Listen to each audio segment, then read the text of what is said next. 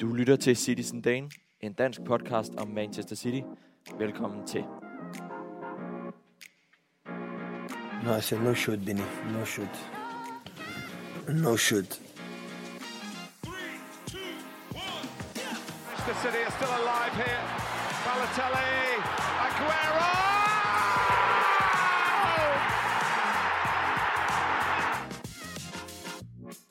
Getting closer.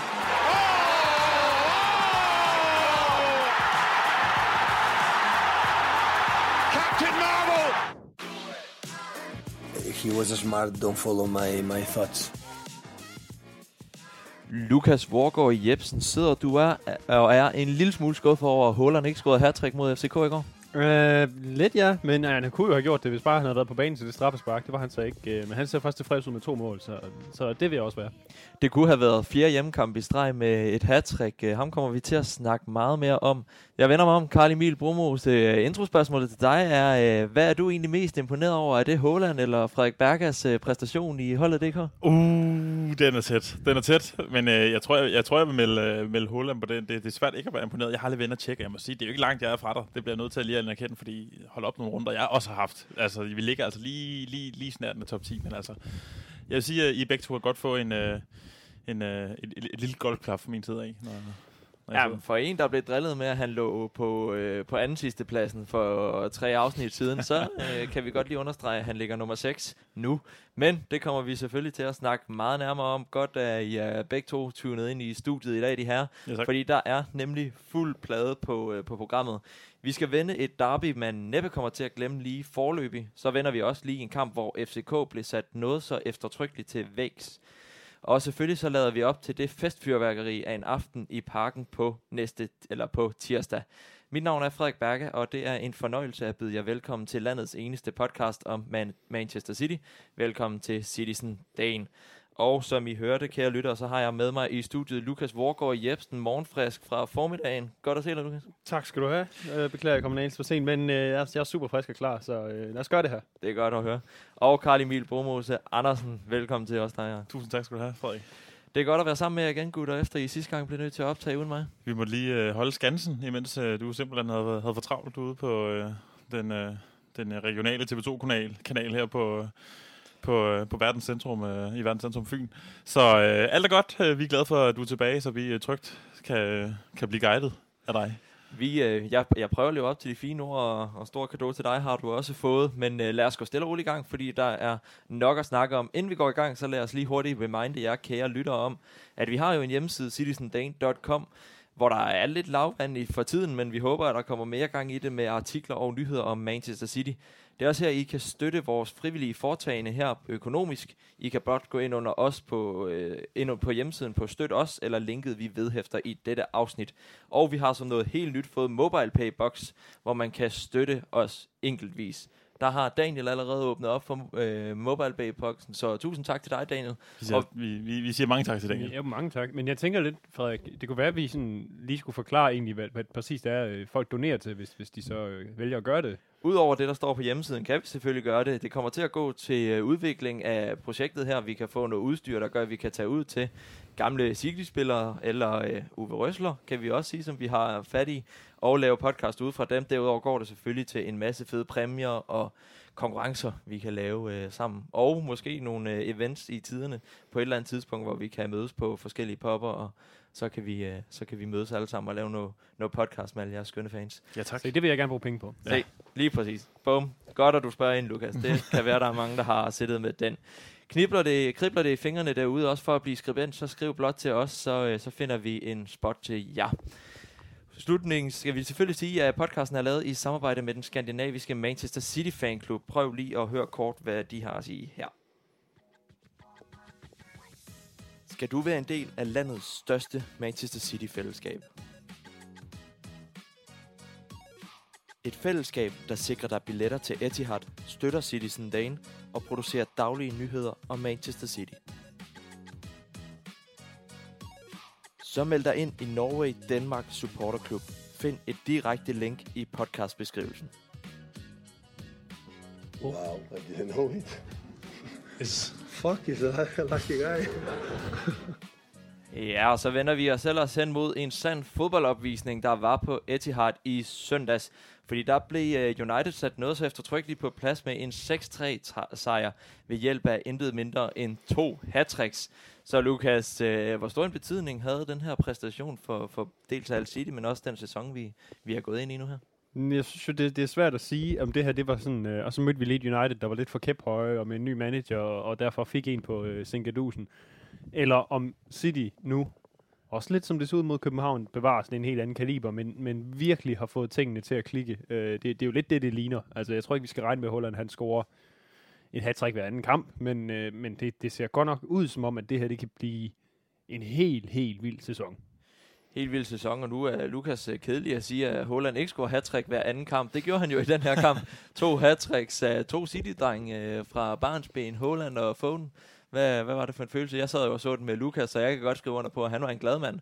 Hvordan sad du og så den kamp? Det er svært ikke at sidde og se sådan en kamp og blive fuldstændig smørblød om hjertet, fordi det er jo dejligt at se på. En ting, det er jo, at man aldrig må underkende lige meget, hvilken forfatning vi møder United i. Betydningen af og cementere, hvor blå Manchester egentlig er. Men også bare det her med, at det er 2 drenge fra Foden, en kæmpe fanfavorit, fordi han er Manchester-dreng fra barnsben, Stockport, Iniesta, born and raised.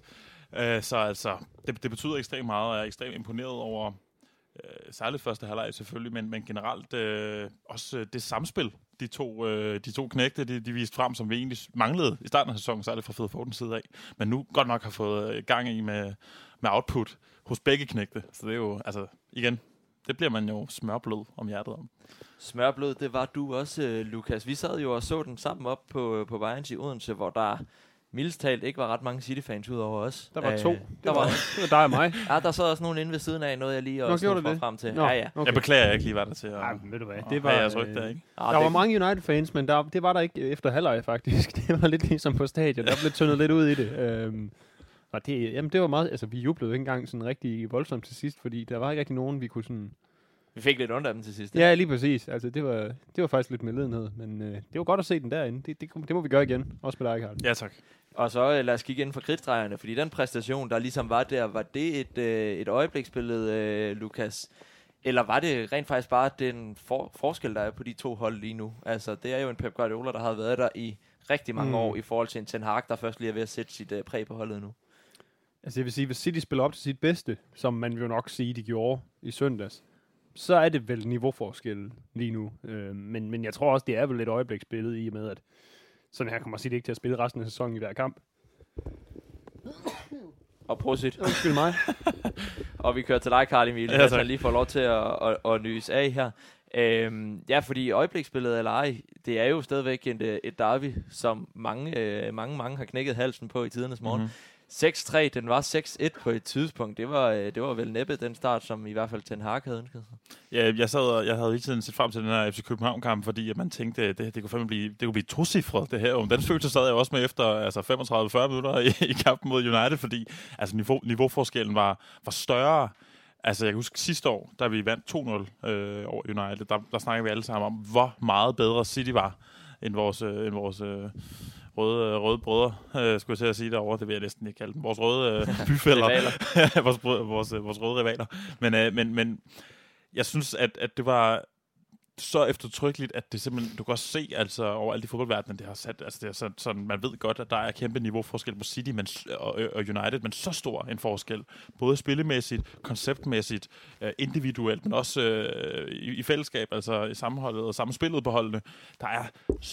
Det er en verden til forskel, som slet ikke kan sammenlignes på nuværende tidspunkt. Så jeg synes egentlig bare, at det understreger, hvor stor en magtfaktor vi er, ikke bare i engelsk fodbold, men i verden, og at vi ejer den her by fodboldmæssigt fuldstændig. Og det er jo ikke en helt dårlig måde at starte en ny uge på, Lukas. Du har nysdag nu, så kan vi især bede mærke i første halvleg, fordi anden halvleg var jo også et resultat af, ja, der var City jo foran 4-0 efter første halvleg, og koncentrationen måske var faldet en lille smule. Men især den her første halvleg, hvor Haaland og Foden får scoret hver især, det var jo det var jo en perfekt kamp. Jamen, ja, perfekt halvleg. Ja, perfekt halvleg. Det kunne ikke gøres bedre. Altså, en ting er at score 4 mål, og specielt det sidste, så sidder man og tænker, nu må det også snart stoppe, fordi det er Haaland, der bare ligger en De Bruyne præcis aflevering ind til Phil Foden. Ja, det er helt vildt. Jeg synes, bevægeligheden var simpelthen så vanvittig. Altså, det er som om, det klikker bare nu, og selvom Haaland, han ikke er vanvittigt bevægelig, jamen, så er han bare det der sådan, sorte hul af opmærksomhed fra forsvaret. Der er to omkring ham hele tiden. Så Foden og Bernardo og De Bruyne, de bare flyver rundt, og Grealish har også begyndt at finde ud af, hvor han skal løbe hen i det her. Altså, jeg tror sjældent, jeg har set så flot og flydende fodbold fra City, som jeg gjorde i den første halvleg der, på trods af, Haaland er noget mere stationær, end det vi havde sidste år. Og svare på tiltale til dem, der sagde, at City lige pludselig mistede en del i, og med at de ikke har nogen hurtige kanter, og så kører på Grealish og Foden, ikke?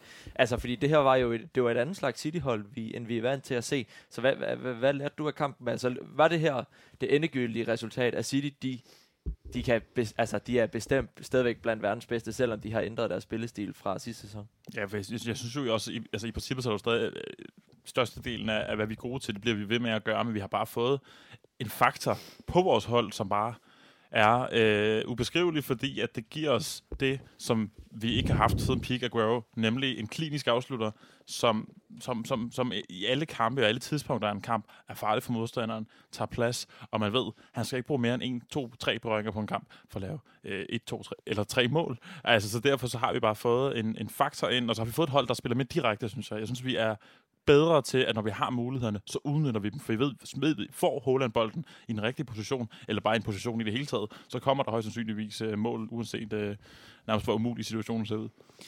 Ja, og det var også nogle spillere, der lige pludselig begynder at shine ekstra meget. Man ser jo lige pludselig, jeg så et sammenklip af Haaland, der får den bold, som han scorer fra indlæg af De Bruyne, hvor han strækker sig ud på Haaland-måden og scorer, og så et klip fra Jesus sidste år, der fik den præcis samme, men misser.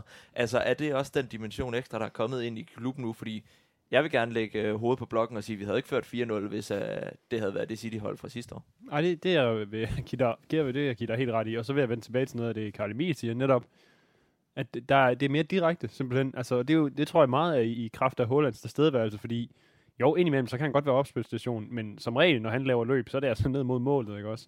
Og det kan man bare se, der er ikke nogen forsvar, der endnu har haft nogen chance for egentlig at dæmme op for, og det giver så meget plads til alle mulige andre også.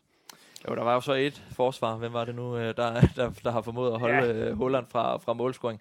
Men ja, du havde, Carl? Ja, det var også bare, når man kigger på det mål, der vi lavede, som var altså et vanvittigt smukt mål, helt nede fra, var det venstre bakke af, vi får den op til Grealish, som får den, så kan man altid diskutere, hvordan United på en eller anden måde har formået at have en etmands midtbane, der står fuldstændig alene med 10 meter til hver side.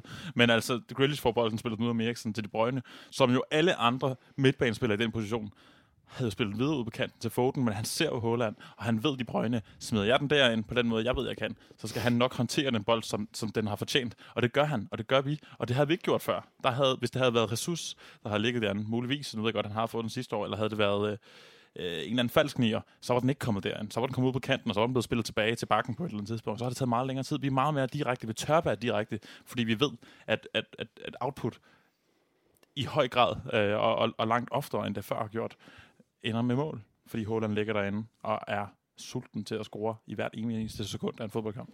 Og mål var der nok af 9 af slagsen. Vi fokuserer selvfølgelig på de 6 af dem vi synes, der var fede, ikke? De 3 fjumremål, som United fik. Men de 6 mål fra City blev scoret af to 22-årige Lukas, som endda har haft City-trøje på fra siden de var helt små. Altså, det kunne ikke være skrevet bedre, det her derby. Nej, det kunne det ikke. Jo, det kunne det godt, så skulle de bare ikke lige have scoret de 3. Ja, okay, det er så rigtigt nok. Nej, det kunne sgu ikke skrives bedre, og det er Haaland og Foden, der på den måde linker op med hinanden, det er jo fantastisk at se, og det der efter, er det efter Haalands hattrick, eller der hvor Foden han scorede det sidste af sit, hvor de sådan ligesom bare står og peger på hinanden, og altså det er sådan noget, jeg også bliver blød om hjertet af, det er jo. Og så det er to 22-årige. Det er sådan lidt svært at forstå, synes jeg. At, 2,5 år yngre end mig. Ja, jamen lige præcis. Og de render rundt og er. Jamen, altså i den kamp, der lignede det jo verdens bedste makkerpar. Simpelthen på en fodboldbane. Og det er jo fantastisk at vide. Ja, Foden er mig ret sikker på. Ham har vi, indtil han stopper sin karriere. Haaland måske ikke så meget, men i hvert fald den næste gode håndfuld år. Så hvad det ikke kan blive til med noget mere tid sammen. Og jeg tror, at Haaland synes det også, det er sjovt at rende rundt med nogle legekammerater i den kaliber, som der er i Manchester City lige nu. Og lige præcis de to har jo et eller andet specielt blik for hinanden. Grealish er også ved at arbejde sig ind i det her med Haaland, og de har jo også hver især været ude og snakke om det personlige match, der er mellem dem. Lad os forholde os til Foden og Haaland, fordi jeg tror også, alle dem, der scorer hat-trick her, altså det er jo fremtiden. Ja, og nutiden. Bestemt, fordi Foden har jo været, on the come-up i lang tid. Altså han er på vej og har været i vej længe, har etableret sig tidligt i sin karriere. Og jeg synes på en eller anden måde, at den her kamp var også kulminationen for ham. På hans status som City-spiller, der også gode rygter om, at der lige om lidt bliver offentliggjort en lang 5-årig kontrakt med en god lønforhøjelse også, som han har fortjent helt sikkert, fordi han skal være et ikon for den her klub, for han har potentialet til at blive ligesom... en klubspiller, der har været der siden han var helt lille, og så må han blive så længe han vil. Altså, for min skyld må Foden meget gerne blive en klubspiller, det vil jeg elske, og bliver han ikke det, så går det også nok. Men altså, for mig er han bare en cementering af det her City-projekt i gang i, at vi virkelig har investeret i det her akademi, og virkelig har fået nogle talenter op, som kan gøre det. Og Foden er bare selvfølgelig en fanfavorit, og lidt synd egentlig, at hans hat-trick skal stå i skyggen af alt det Haaland, han laver lige nu, fordi jeg synes virkelig, det var en flot kamp af Foden på alle måder, og spilmæssigt også... udover målene selvfølgelig.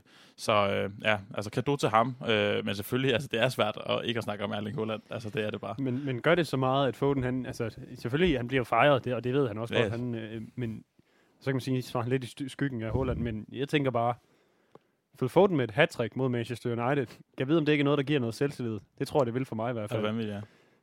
Måske giver det her et eller andet med, men altså, så, nu kan han virkelig se, at jeg kan jo så score mod nogle af de bedste spillere hold i verden. Og måske bliver han endnu farligere i det her. Det er sådan noget, jeg tænker på, fordi det var nogle fede mål, han scorer, ikke også? Altså, faktisk alle sammen, at det er godt sat ind af den ene, eller godt bevæget sig og så videre, så mere af det. Helt kyniske afslutninger også jo, fra Foden. Ja, og så jeg tænker specielt på den der, han fik der, til, var det ikke 6, den sidste, han, der hvor Haaland spiller, ham fri der. Hvor alle United-spillerne tror, der er offside. Ja, ja, altså, det er sgu godt sparket ind. Altså, det er kynisk. Inklusive Lukas, kan jeg hilse at sige. Han var troede også, den var offside. Alle troede, den var offside. Jeg troede, det var offside. Fasen troede også, den var offside. Men jeg vil til at sige en lille pointe også. Noget af det, der gør mig glad, det er at se, når vi så scorer mål, de her Haaland og Foden og så videre.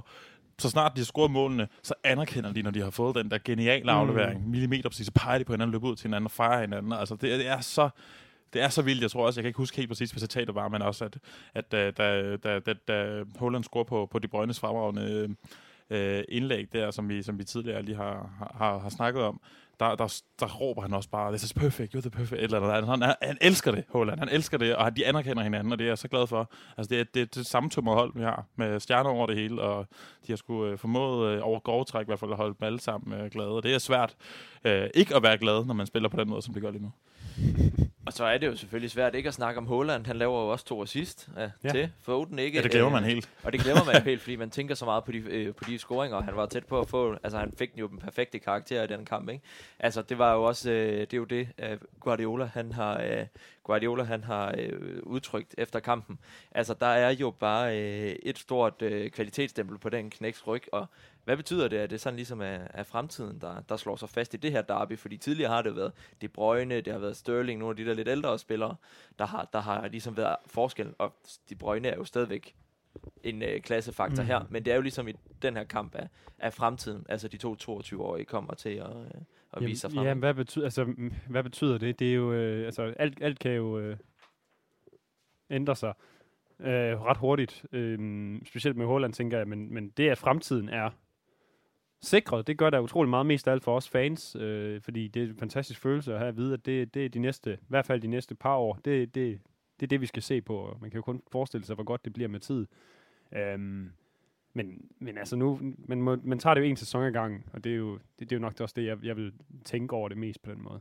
Og med det, så runder vi ligesom den her fremragende kamp, i hvert fald for den positive del af den, fordi 6-3 fremragende, men der er også et desværre tretal, der står ud fra Uniteds målscorer.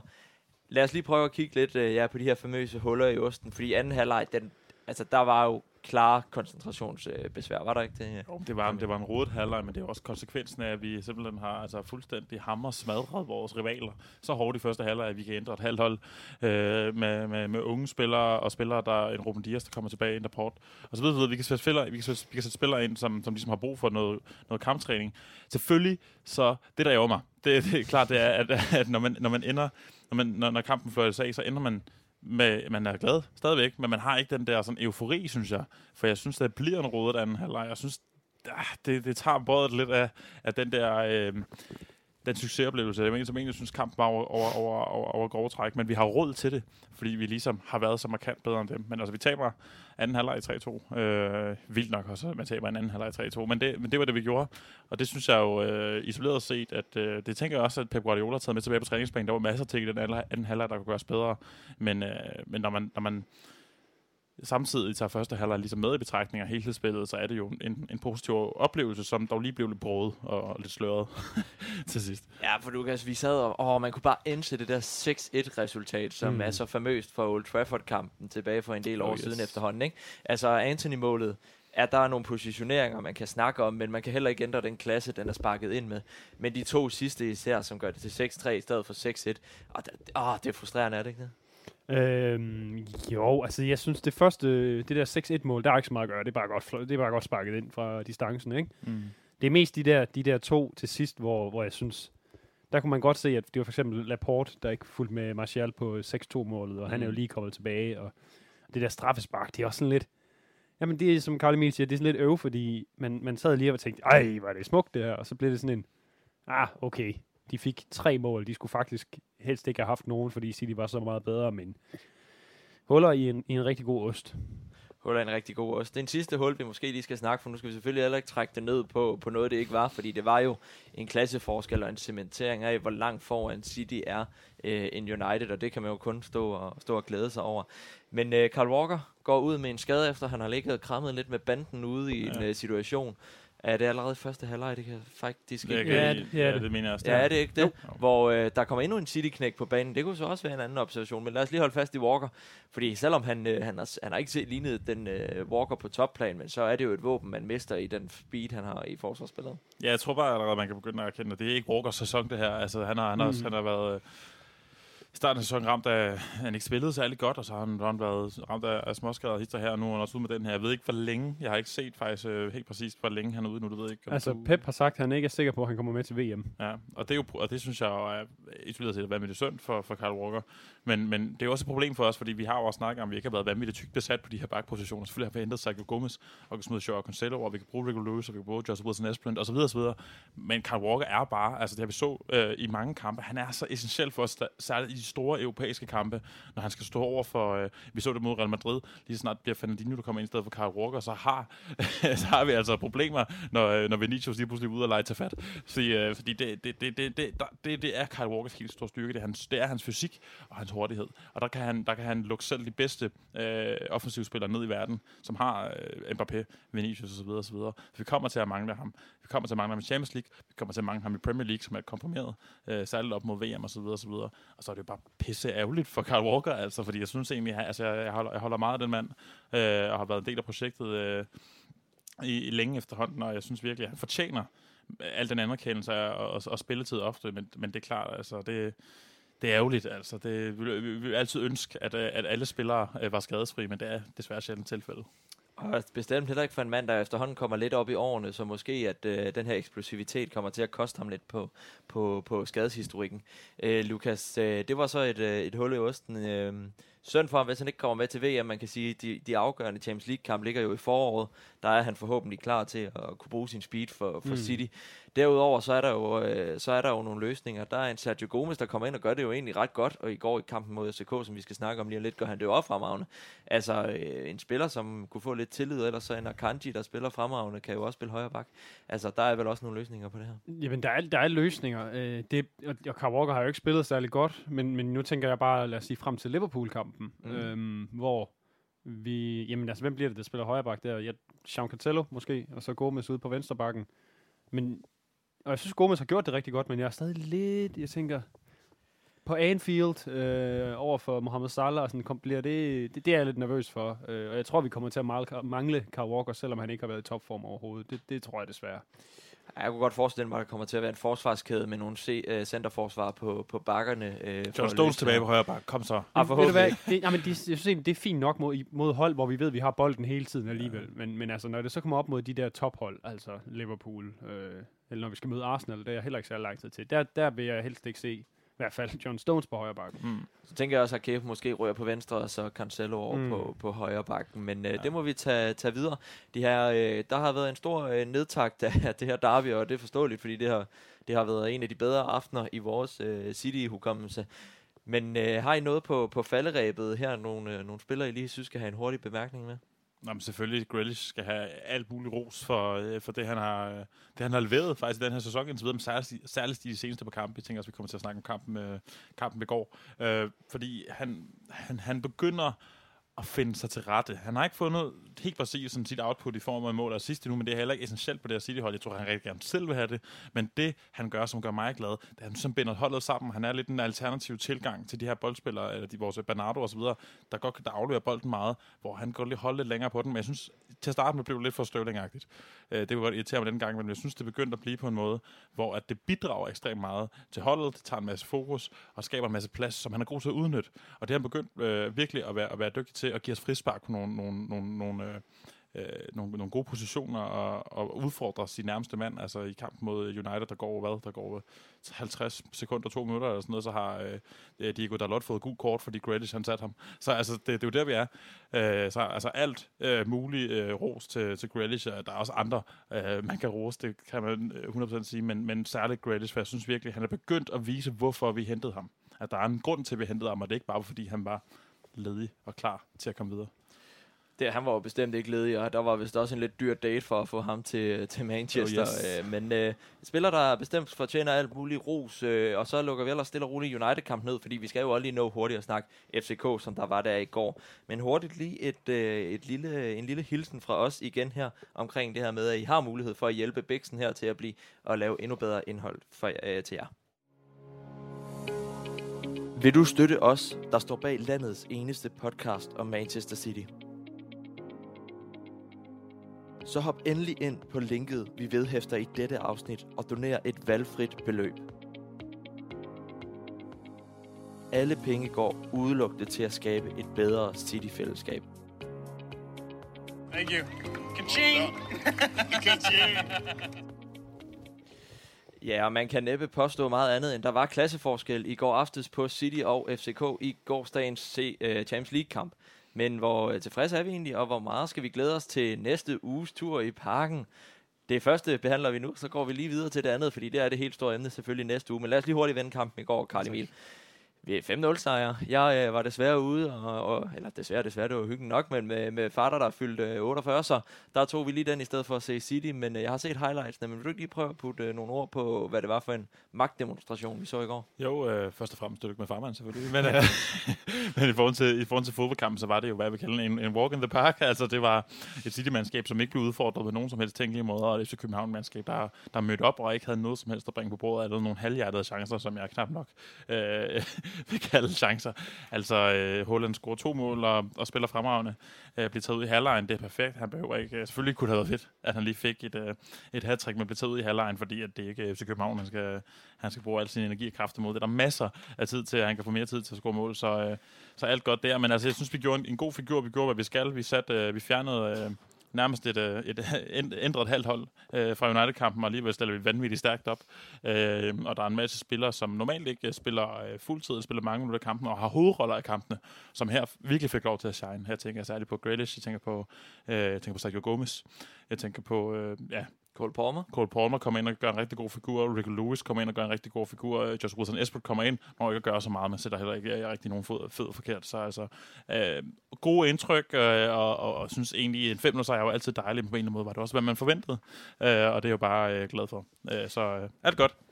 Et manifest på, hvor stor forskel der er på at være danske mestre, og så være engelske mestre, Lukas.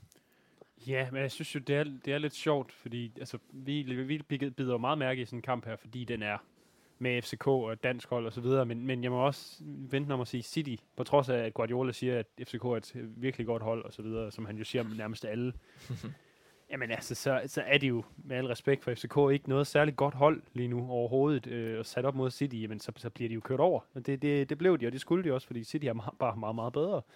Så vi snakker meget om det, fordi det er dansk hold, men i virkeligheden, så var det jo sådan, det kunne have været hvilket som helst andet sub fra en eller anden sub-top-liga i Europa, ikke også? De skal bare køres over, og det blev de.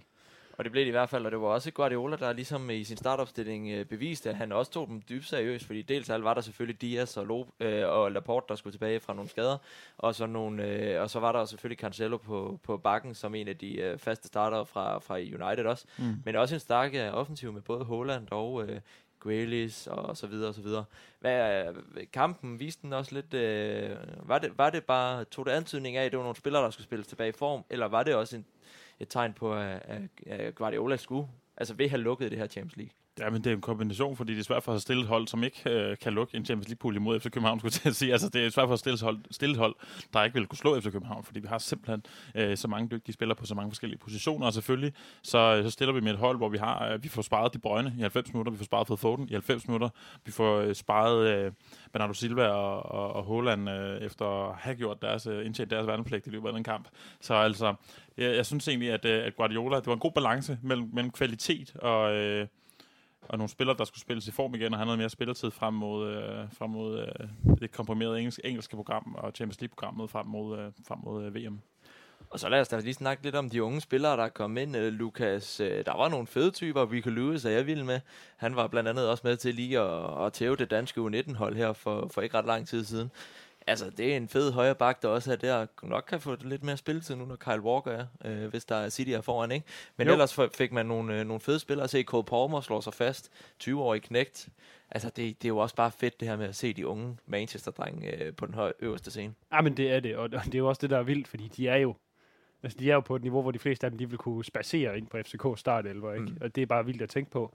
Altså, jeg blev faktisk overrasket over, at der var så meget rotation i den her kamp. Jeg havde faktisk regnet med, at Guardiola ville spille mere eller mindre med de samme spillere, der var med mod United, men okay, jeg synes faktisk, det var rigtig fedt. Jeg blev positivt overrasket over, at man turde give noget spilletid til spillere som Mahrez og Laporte, og dem, der ikke rigtig er blevet spillet ind endnu, og så sætte de unge spillere ind fra starten af anden halvleg, når man er sikker på, at man har vundet. Giv dem noget Champions League-tid. Det kan godt være, at det var mod et dårligt hold, men det får de jo virkelig meget ud af stadig. Ja, så er der spillet 3 kampe i gruppespillet. Fuld plade, Carl Emil. Hvordan står det til for City? Skal vi ikke bare lige have lukket den her gruppe? Jo, jeg er fortrøstningsfuld. Der er ikke meget at klage over indtil videre. Altså, vi synes, vi har gjort rent på og gjort... eftertrykkeligt, skulle jeg sige. Selvfølgelig Dortmund-kampen havde sin begrænsning også med hvor gode vi var, men alligevel. Altså, jeg synes, vi gør det, vi skal, og jeg synes, det bærer præg af nogle af de andre sæsoner, vi har haft i Champions League, hvor vi har gjort det, vi skulle, og har forventet på den måde, har eksekveret de resultater, vi har haft, som vi havde forventet, ikke? Så jeg er tilfreds og tilforskningsfuld og glæder mig egentlig bare til, at vi kommer lidt længere ind i turneringen lige nu. Ja, fordi nu er det efterhånden der, hvor der jo kun er Dortmund og City til at kæmpe den her første plads. Dortmund har vi jo slået på hjemmebane, med dem på udebane, efter FCK-kampen, mener jeg, det er. Ja. Men Lukas, skal der ikke, er vi snart der, hvor Champions League, hvis vi vinder over FCK, som vi må gå ud fra, at vi gør på tirsdag, at man så skal til at kigge på... og bare spare nogle spillere der, fordi det er jo et komprimeret kampprogram med VM. Ja, jo, men det kommer an på, hvad man prioriterer. Altså, vil man gerne vinde gruppen, fordi du kan nok ikke stille med lutter, reserver og unge gutter på Signal Iduna Park. Det kan godt være, det bliver lige spændende nok. Så det kan han godt lide godt evne. Jamen, det er selvfølgelig rigtigt, men altså, man kunne også vente om og så sige, hvis vi vinder over FCK, så er vi altså matematisk sikret at gå videre, og næsten også sikret en førsteplads, og vi vinder sikkert hjemme over Sevilla. Så jeg vil sige, fint, det er okay. Jeg stoler på Guardiola, spil nogle unge spillere, spil nogle reserver, gør et eller andet, fordi der er så mange kampe, og vi skal ikke have skader til Haaland eller De Bruyne. eller Foden, eller Bernardo Silva. Jeg tror godt nok dog, at det bliver svært at sætte Haaland på bænken i nogle af kampe, fordi det er en mand, der er inde i god form, bliver ved med at score mål, og jeg tror, han har det fint med den hype. Ja, men så giver man bare en halvleg, ikke? Ja. Så, jeg tror, det er svært at finde scenarier også, hvor sådan en som Gündogan og Haaland og Akanji ikke har lyst til i hvert fald lige at få nogle minutter mod Dortmund på... Eller Gómez. Eller Gómez på Signal Iduna Park. Kunne man forestille sig situationer, hvor han gør ligesom i går, altså en halvleg, så er kampen forhåbentlig lukket, nok ikke mod Dortmund, der er så godt et hold, men i hvert fald mod Sevilla og FCK, og så sparer han derefter selvfølgelig med nogle spillere som Álvarez og Sergio Gómez, der får spilletiden. Men ellers kører efter den model, han kørte i går mod FCK. Jamen det synes jeg da, og det synes jeg da. Og det er jo fedt at se nogle af de spillere, vi ikke har set så meget, fordi det hele går jo op i Haaland lige nu, og det er fair nok. Men det er jo skønt at se nogle af de spillere, sådan en som Mahrez for eksempel. Altså, han har jo nærmest været fuldstændig usynlig i den her sæson. Det er da godt at få gang i ham, når der nu er så mange kampe, og der kommer til at være brug for ham på et tidspunkt. Álvarez også, jeg synes, det var fedt at se ham spille sammen med Haaland fra start af, og han scorede igen. Der er mange gode, positive ting at tage med, så jeg vil gerne se nogle af de, hvis der er tid og plads til det, nogle af de lidt mere bænkspillere, komme ind og få noget spilletid, fordi vi får brug for alle mand i løbet af sæsonen. Ja, kampe er der nok af, og en af de kampe, de kommer altså til at foregå på tirsdag. Og hvor kommer de til at foregå henne? De kommer til at foregå på... Den kommer til at foregå i København, i hovedstaden, den danske hovedstad Parken. Og hvis man ikke har fået billet, så foregår den på Shamrock eller på Live Show. Det gør den nemlig. Og det kommer til at være, som du siger, vi har lovet lige at tease lidt ud for det. Skynd jer ind og læs enten på vores side på Facebook eller på cityfan.dk's Facebook-side, fordi der er en masse informationer derinde. Vi kan dog blandt andet sige, at stor skud ud til Simon Mogensen, fordi at det er ham primært, der har været primus motor på det her. Ja, men det Simon Mogensen gør, ligesom at Phil Foden og Haaland og alle andre gør med blod om hjertet, så gør Simon Mogensen også i den her situation, for det er jo fantastisk. Vi glæder os helt vildt til at møde alle de engelske City-fans og møde de danske City-fans og samle os og være fælles om vores kærlighed til den her fodboldklub og gå ind og gøre en god figur i Parken og så fejre en sejr forhåbentligvis bagefter. Ja, der er ikke nogen, der ikke er blød om hjertet efterhånden. City-fans i hvert fald burde de ikke være, når de hører alt det arbejde, som Simon gør og den skandinaviske Manchester City-fanklub. Skynd jer derover. Vi tager blandt andet selv toget derover og er der allerede fra middagstid, så vi er klar til den tidlige kampstart jo også. Og så kan det jo være, at man skal smutte på poppen bagefter. Altså, der kan man i hvert fald finde mig. Jeg har allerede proklameret over for mine kammerater. Det kan godt være, at jeg lige møder lidt senere ude på Syddansk Universitet dagen efter, fordi... Jeg håber, det bliver hyggeligt. Ja. Det tænker jeg, det gør. Jeg tænker, det bliver rigtig hyggeligt. Og skynd jer eventuelt derovre, fordi der er engelske fans. Skynd jer at lære de slagsange. Jeg skal blandt andet lige på kursus for at sikre mig, at jeg kan huske alle slagsangene, når vi kommer på stadion, men også på poppen, fordi der kommer jo blandt andet bands, der spiller. Jeg ved, på Shamrock kommer der Oasis coverband. Jamen, hvis I ikke ved, hvem jeg er derinde, så skal I bare lytte efter den mand, der synger højst på Wonderwall, fordi det bliver, jeg glæder mig selv, jeg glæder sig meget. Det bliver for fedt. Altså, det er jo også min første City-kamp live. Altså, det bliver en kæmpe stor oplevelse for mig. Det skal jeg vel sige. Jeg har virkelig set frem til det lang tid efter jeg ligesom fik fremskaffet mig en billet. Så det var fantastisk. Altså, men det kribler simpelthen i maven. Jeg glæder mig. Det gør det, og det kribler på os alle sammen. Nogen bliver og ser på kampen på poppen, som dig, Lukas, så det skal man selvfølgelig heller ikke, hvis man sidder derude bag telefonen og tænker, jeg nåede desværre ikke at få billet, ligesom du for eksempel, så er du der jo og holder fanen højt på poppen under kampen, og så kommer vi andre jo selvfølgelig retur bagefter. Ja, men det kan du tro, jeg kommer ikke med ind på stadion, men jeg glæder mig næsten lige så meget, som I gør, tror jeg, til at komme på Shamrock, møde en masse både danske og engelske City-fans, og... Jamen altså, Oasis coverband, det kan da ikke blive meget bedre. Nu ved jeg ikke, hvad ølene koster på Shamrock, men jeg håber ikke, de er alt for dyre. Så skal det nok blive en rigtig, rigtig god aften. Og det er den tidlige kamp, er vi ikke? Jo, 18.45. Det er jo bare endnu bedre, altså. Ja. Det kan ikke blive bedre. Så er der i hvert fald tid til en øl på poppen bagefter igen. Så skynd jer derover. De starter kl. 10 med at åbne op for popsene, og så er det ellers bare først til mølle på de to forskellige. Så man må selv lige vurdere, hvornår man vil. Jeg ved, vi andre vi rammer poppen omkring kl. 1, og så tager vi den derfra. Så I skal være så velkommen til at komme derover og holde... Jeg tror, jeg har formøblet mig til at kalde det for årets Cityfest. Det tænker jeg. Jeg har svært ved at forestille mig. Ja, det tror jeg også, det bliver. Det er det, man ser frem til lige siden, og håbet kunne lade sig gøre lige siden, at FC Københavns og Citys lille bold der i Champions League-udtrækningen, den er kommet op i samme pulje, fordi det var det, man håbede på skulle ske og kunne ske, og det får vi lov til at opleve nu, og lad os få en Kæmpe lyseblå fodboldfest, altså. Ja, så må vi jo se. Det kan jo være, man kan se Jack Grealish, Haaland og Foden komme ned af strøget lige og gå en lille tur inden kamp. Jeg tvivler på det, men, men man ser dem i hvert fald ikke, hvis man ikke kommer til København og fester med os andre. Det er nemlig rigtigt, ja. Så som kom glad. Så billetteleje, tag til København. Billetteleje, kom til København og han har fundet en cityfest med os, altså hold kæft, vi glæder os. Det bliver en aften, man ikke må snyde sig selv for, og ja, hvis man ikke har billetten, så skal man heller ikke være ked af det, fordi så kan man komme på skødet af Lukas, og så kan man ellers sidde der og se kampen. Hvis man har lyst til det, kan vi godt finde ud af det. Ja, det er selvfølgelig rigtigt i de her tider, så hvis man har lyst til det, men du skal i hvert fald glædeligt komme, så er de to pubs også åbne for jer under selve kampen. Vi ses glade derovre, tænker jeg. Vi tager jo i hvert fald toget sammen, og så kommer vi stolt i vores stiveste citypus, tænker jeg. Ja, det tænker jeg. Ja. Det er planen. Det er planen, der skal jeg huske at sætte den til vask. Ja. Min citytrøje, den har jeg brugt her i går, tror jeg. Så den skal lige gøres fin og klar. Man skal stryge presfolder og hele pisset. Ja. Så er vi glade. Så Carl Emil har ham med presfolderne på sin citytrøje, hvis I kommer og ser ham derovre. Men... Med den opfordring givet videre, skynd jer at komme derover, så har vi også lige rundet hurtigt den FCK-kamp, fordi som vi jo sagde, det er jo et hold, som City til hver en tid gerne skulle kunne slå, også selvom man stiller med Cole Palmer og nogle af de reservespillere, der normalt ikke spiller hver gang. Og forhåbentlig bliver det også resultatet på tirsdag, selvom vi skal jo lige have Haaland og Foden og de andre ind og vise sig først i parken. Det er altid noget andet, når man er udebaner, og FC Københavns fans, det må jeg også sige, de lavede en flot figur, altså på Etihad i går, kommer til at gøre en vanvittig flot figur også i parken på tirsdag, så det bliver også et andet pres, noget andet, en anden stemning, City-spillerne kommer til at spille under, men med det tophold, de erfaringer, vi har draget os igennem årene, så bliver det ikke et problem til at opnå et resultat, der forhåbentlig kommer til at lægge noget af det, vi har haft her i år. Det tror jeg altså heller ikke, fordi det ene ting, det er pres og intensitet for tilskuerne, men på banen har FCK ikke særlig meget pres eller intensitet lige nu. De har ikke noget at skyde med. Nej, det har de nemlig ikke. Så der skal nok være sektion 12, eller hvad den hedder, skal nok være super højlytte og dygtige til det, det gør at skabe en stemning, men jeg tror simpelthen ikke, det kommer til at gøre nogen som helst forskel for City-spillerne. For det første så er de vant til det, og for det andet så møder de et hold, de bare ved, de er meget, meget, meget bedre end.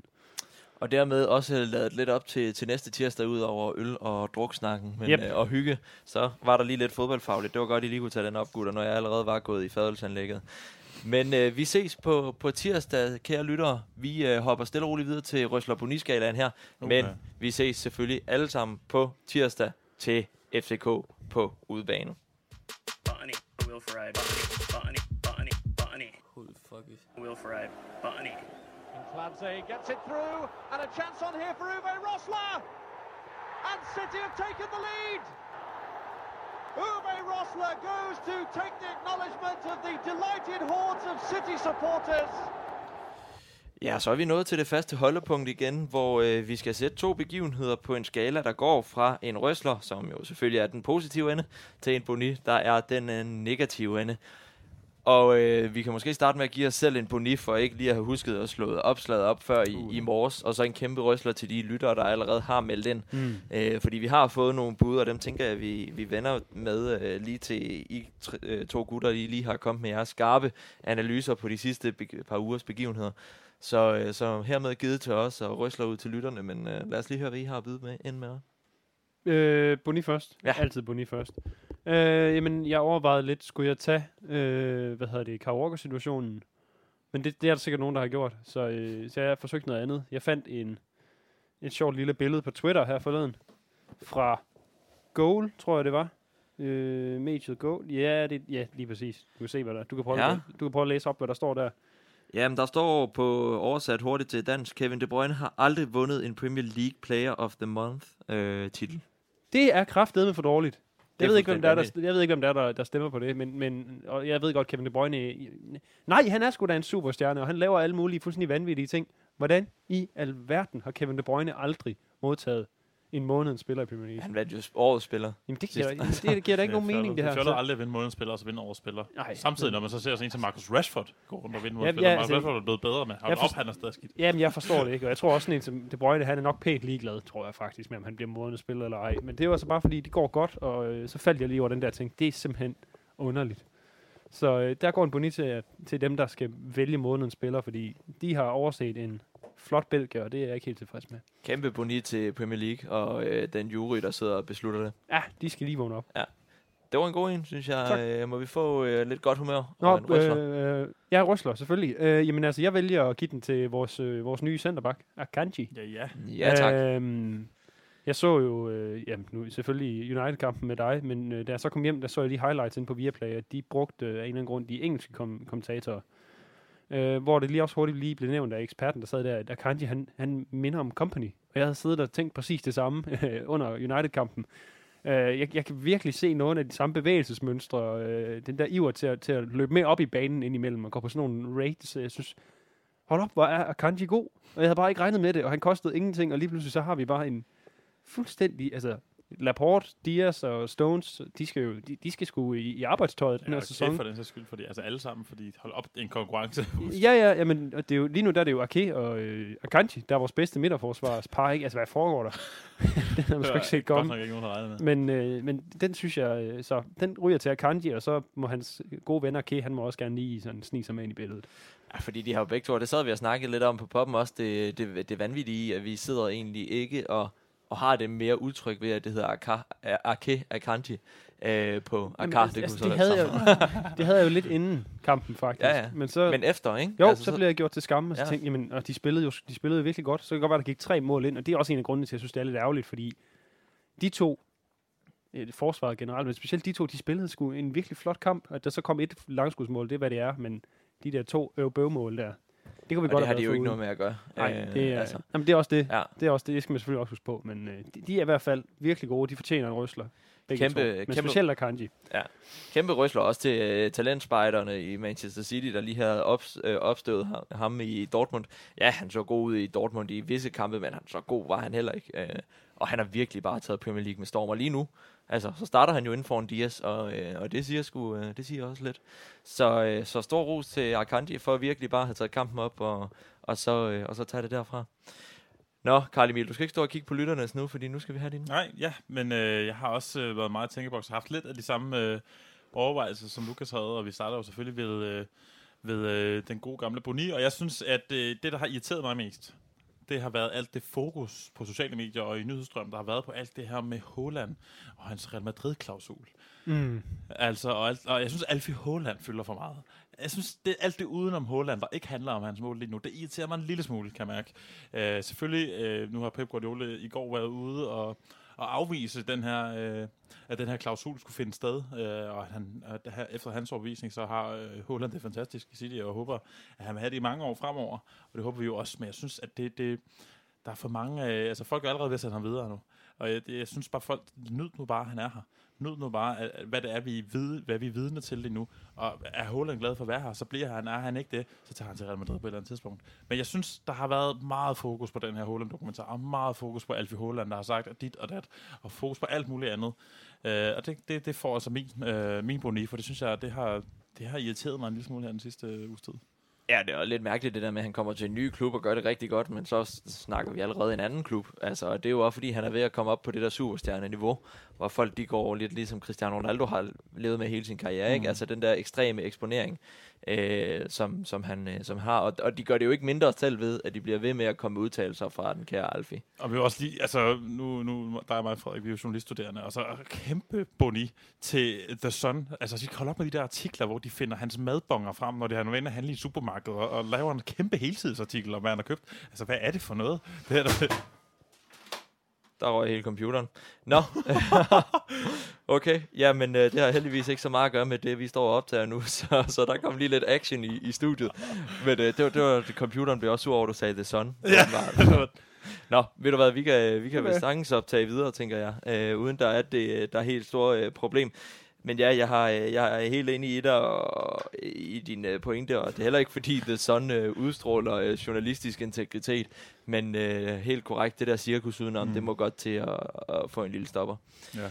Men korrekt, Bonnie, som vores computer her var enig med dig i, så lad os prøve at hoppe videre til din røsler og se, om du kan få den op på plads igen. Ja, men jeg kan starte med at sige, at jeg synes, det var svært. Jeg havde faktisk også Akanji i tankerne. Men jeg har valgt at give den til Sergio Gómez. Ja? Simpelthen gode gamle Sergio Gómez, fordi nu når jeg snakker så meget om at være smørblød om hjertet, så gør det mig det også, når jeg sidder og ser ham på pressemødet bagefter sidde og være pavestolt over at spille for den her klub. Altså en livslang fan, siden han var helt lille. Og nu spiller han for sin yndlingsklub og gør det godt. Altså kampen mod FC København i går, han spillede godt. De indhop, han har lavet, altså jeg synes virkelig, han har vist noget format og vist noget talent og også et nuværende niveau, som jeg faktisk ikke havde forventet var der. Så kæmpe skud og kæmpe røsler til kære Sergio Gómez. Også bare en fed type. Altså han udstråler jo bare den der kærlighed nærmest til, og den der overraskelse over, at han selv spiller på klubben. Altså han er jo bare hver dag bare ærefrygt over at være i Manchester City, og det er jo bare, altså han er en kæmpe cool figur, og det bliver han i hvert fald i fremtiden, tænker jeg, og han har lidt det samme som Zinchenko. Ja, fordi Zinchenko var ikke født City-fan, som Gómez nødvendigvis har været i sin barndom, men derfor havde han stadigvæk den der ærefrygt, og den der... Han udstrålede en ekstrem stolthed over at have City-trøje på, og det kan virkelig godt... Altså det gør også en som fan glad jo, især når man så præsterer godt, så bliver man bare en fanfavorit. Og det er nemlig noget, som enhver fan kan blive blød om hjertet om. De her, tak for de gode. Jeg har ikke selv, jeg har jo været, så jeg hælder til lytternes fremragende, fordi der er kommet nogle gode ind, og stort skud ud til de tre, der har meldt ind på så kort varsel, fordi ja, der var selvfølgelig en bonita også for lige at være lidt langsom i optrækket, men det har vi nu også lov til en gang med. Ja, sådan kan det gå. Sådan kan det nemlig gå.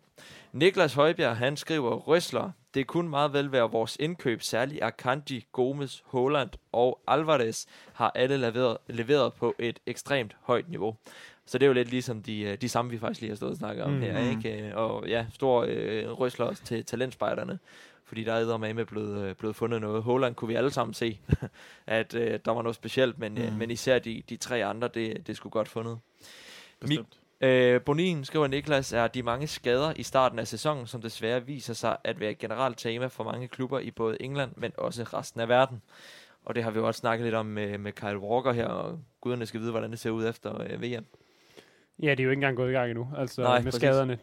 Det bliver en lavine af dårligdomme, der kommer efter, eller op til og i forbindelse med det VM der, men altså det kommer til at ramme stort set alle, det må man jo så tage med sig, og så være glad for at se, at de har en meget, meget bred trup. Mm-hmm. Og nogle unge spillere, der også står klar til at komme op og vise sig, ikke? Men ja, den brede trup kommer virkelig til at pay off i den her sæson. Michael Nielsen skriver, røsler, det oplagte er jo Haaland, men jeg vil gerne give min stemme til Grealish. Han har i den grad løftet sit niveau i de seneste kampe, hvilket er skønt at se. Vi snakkede lidt om ham også, Carl Emil, du gav ham et par rosende ord. Michael er enig med dig?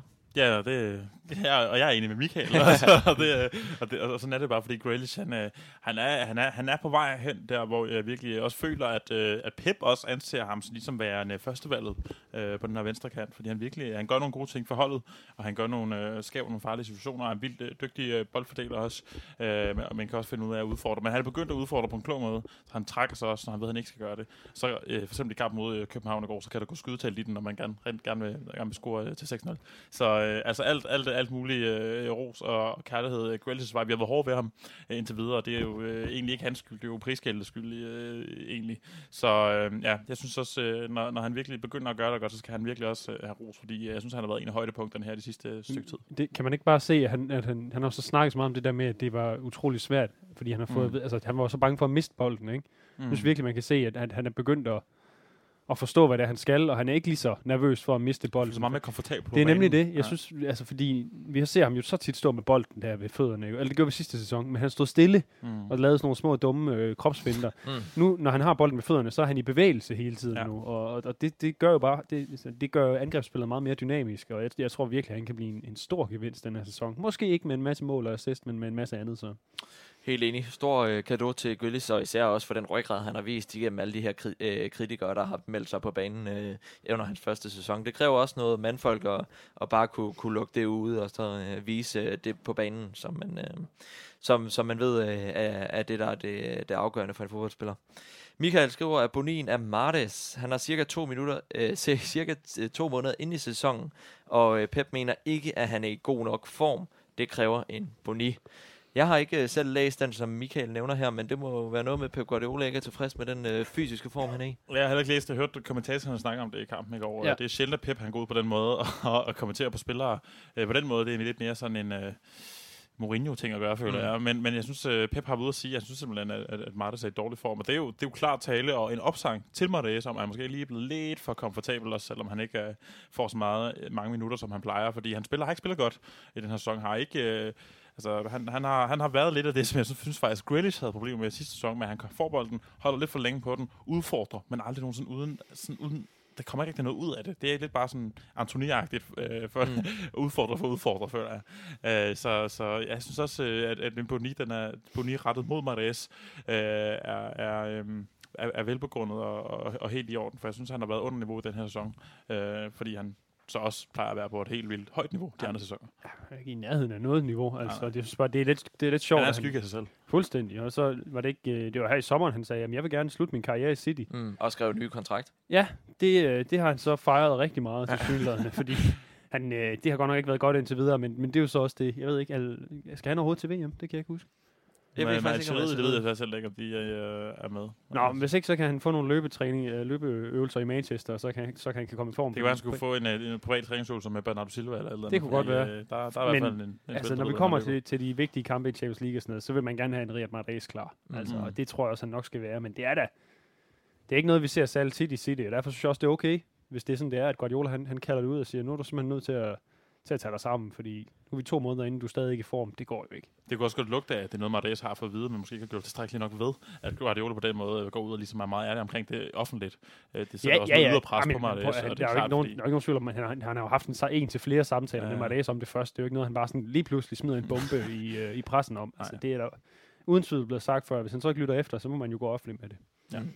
Så Mahrez, ud og løbe nogle kilometer, så kan det være, at du kan komme en lille smule på holdet igen, i hvert fald i de store kampe.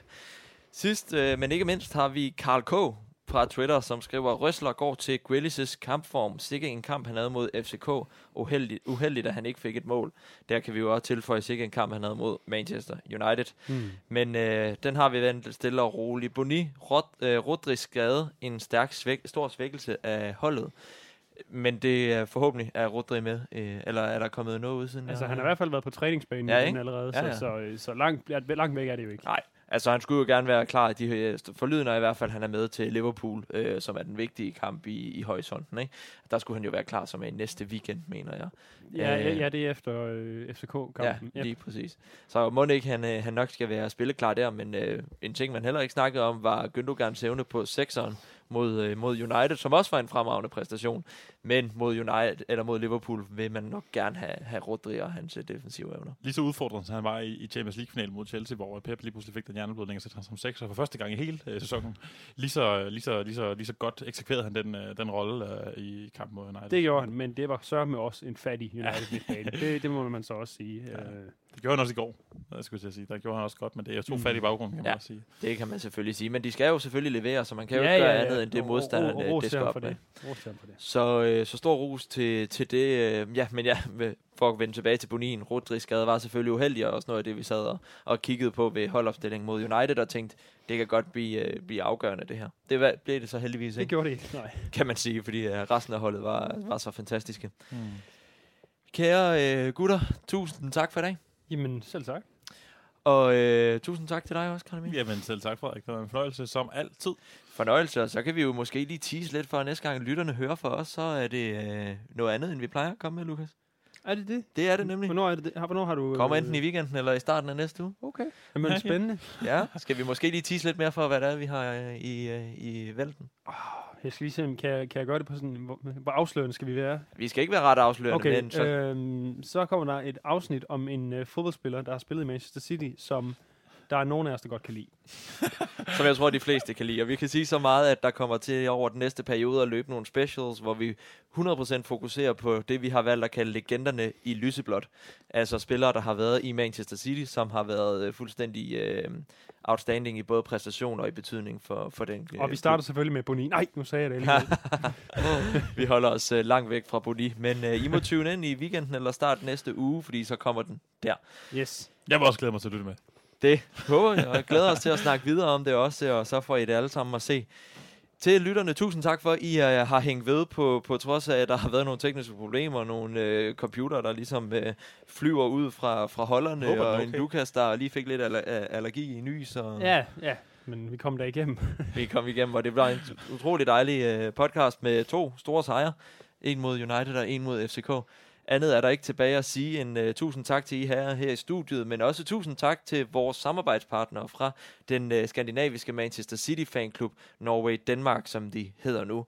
Også dem, som har hjulpet os igennem billetkøb og diverse ting, og arrangerer den forhåbentlig fantastiske aften og dag i København på tirsdag. Så tusind tak for dem og deres evige støtte. Og husk selvfølgelig også at gå ind og følge med på vores sociale medier. Vi er både på Facebook og Twitter. Find os bare under Citizen Dane. Og selvfølgelig på vores hjemmeside citizendane.com. Ha' en rigtig god weekend og god kamp mod Southampton i weekenden.